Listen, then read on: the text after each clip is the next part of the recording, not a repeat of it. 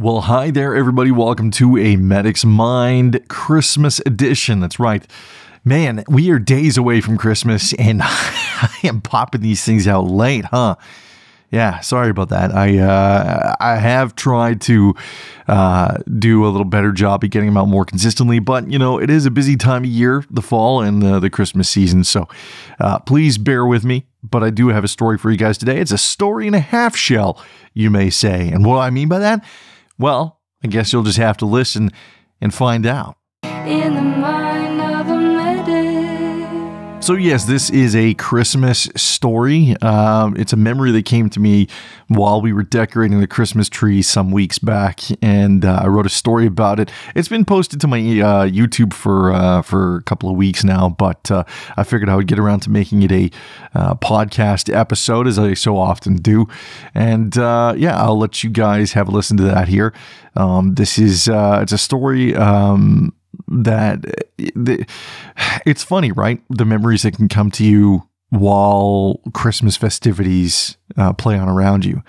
And uh, while the tree was going up, I, I found myself kind of looking at the, the twinkle of the lights, and I, I was in uh, ended up being transported back to a, a different time and a different place. And uh, I wrote some things down about it and decided to share them with all of you. So with that uh, with that said, this will be my last episode before Christmas. I wish you guys nothing but the merriest of Christmases. Those of you who are out working, uh, please be safe. Please know that we are deeply appreciative for everything that you guys do, the sacrifices and the time away from family, friends, and food. Um, it, it does not go unnoticed, even though you don't hear thank you nearly enough. But for me, please know that I'm deeply grateful for everything that you guys do. Uh, I, I miss being out there on the road with you guys. Um, it's uh yeah it's something. Anyway uh this is my christmas special. I hope you guys enjoy this story. I will talk to you guys on the next episode of the Medic's mind podcast. By the way if you do like this episode if you do like the podcast please feel free to give it a like and a share. Uh, it would greatly help me out in the algorithm and uh, help me spread uh, kind of what i do here with uh, with more and more people. So if you are so inclined i'd be greatly appreciative. Take care be well be safe and merry christmas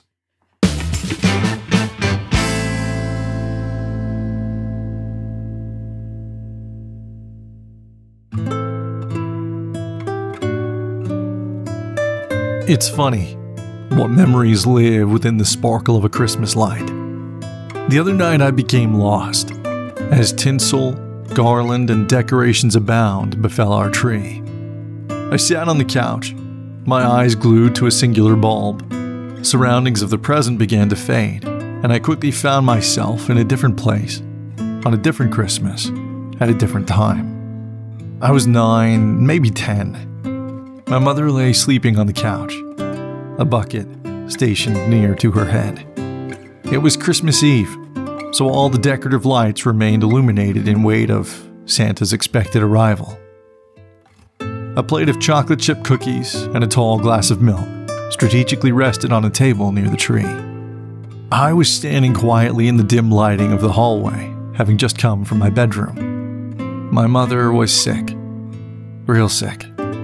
She had recently undergone chemotherapy, along with a blast of radiation. Her gift for Christmas that year was cancer. She was sequestered to the couch, as she was too weak to move from her bed when in need of doing so. Buckets and blankets were the only commodity on her Christmas list that year. I recalled hearing her earlier in the night, struggling to rid the poison from her body, one strenuous heave after the other. I tried covering my ears, but the sounds slithered along the floorboards and pulsated in through the walls and space beneath the door. I cannot say to the exact time it was when I stood in the hallway, quietly peering out to check on my poor mom. But I can say that everyone in the house was sleeping. Not a creature stirred, not even a mouse. I snuck into the living room and skillfully placed myself on the floor in proximity to my ailing mom. Her skin looked old, older than it should. She was starting to lose her hair at this point, so what should have been a thickened, matted mess of slumbering follicles now appeared as thin strands of sweat laden hair. She was painfully unrecognizable. But I knew it to be her. The venom of reality after seeing my mother laying the way she was is as potent in memory as it was at first sight. I leaned in close. I wanted to make sure that she was breathing. Things were touch and go for a while when she was at the hospital. The floor was cold and uninviting, but I didn't care. I just wanted to be near my mom. The lead up to that Christmas had been tough. The diagnosis of her illness, being displaced from our home, having to rely on the kindness of a family friend that had opened up their modest three bedroom dwelling to my mom and her four children, myself included, the arrest of my father, and a fucking partridge in a pear tree.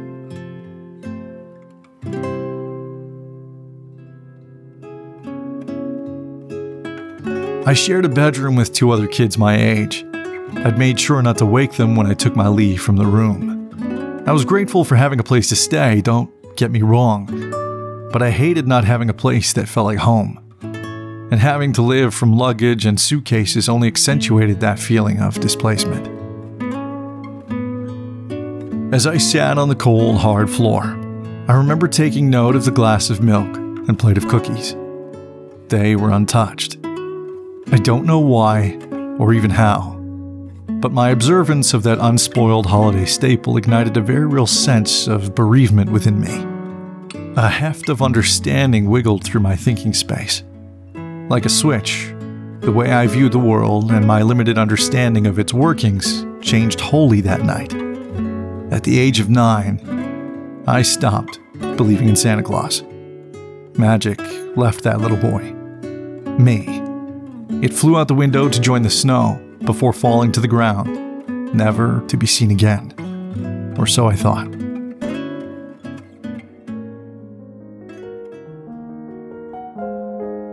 I must have fallen asleep on the floor because I woke to my mother's weary voice calling my name. Matthew? I opened my eyes and glanced toward where she lay. She looked at me the best she could and asked what I was doing up so early. I was afraid to say anything at first. I feared that I may be in trouble for not being in bed all night. But to my surprise, my tired old mum simply beckoned for a hug. I obliged. She must have seen the same milk and cookies over by the tree that I had, because when the hug was over, she gave me a look of unspoken apology. She knew, and I knew, that the idea of Santa was over. But in a surprise, instead of getting upset with me for having stayed out in the living room all night, she motioned for me to go over to the tree and open a specific present.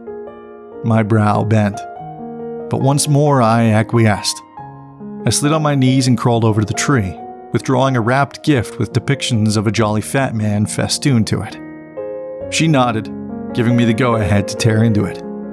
I started doing just that. But before truly ripping into things, I noticed a small white tag taped to the front of it. It read, To Matthew, from Santa. I looked up and met my mother's gaze. She smiled, though it was weighted by a slight forlornness. She and I both knew that it was really from her. I began to tear into the classic Christmas paper, revealing more and more of what was beneath. By the time I had finished, what rested in my hands was a very specific Teenage Mutant Ninja Turtles toy that I had asked for several weeks prior. At the time, I had been told that it was too expensive. The crushing weight of childhood disappointment lived with me for days after that. And then, on a crisp Christmas morning, with my mother watching, there it was, nestled in my hands, gifted to me by none other than Santa. Even at nine, I was able to capture and hold the significance of my ill mother taking time to procure a hallowed action figure for her young, zealous boy, all the while giving credit to a guy who didn't even exist. And just like that, the magic of Christmas refilled my tiny veins. That memory has stayed with me from boyhood to man. And now, in this chapter of my life, living with two young kids who still cherish the magic and belief of Christmas, and the big fat man.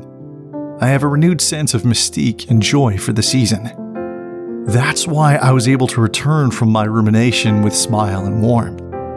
Watching kids place ornaments on a tree, laugh and jest while doing so, truly is one of those unexpected miracles this life bestows to us, isn't it?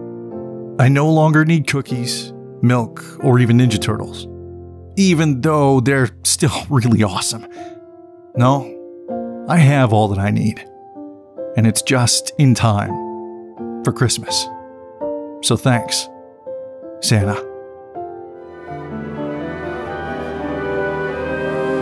I'm not wasting any dreams this Christmas. I've made my wish upon that star. The only dream of which my list consists is to always be wherever you are.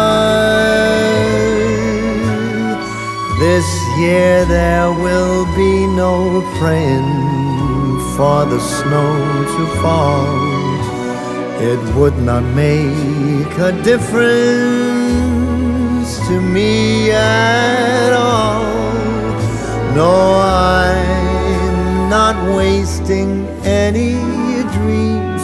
This Christmas I've made my wish and it came true.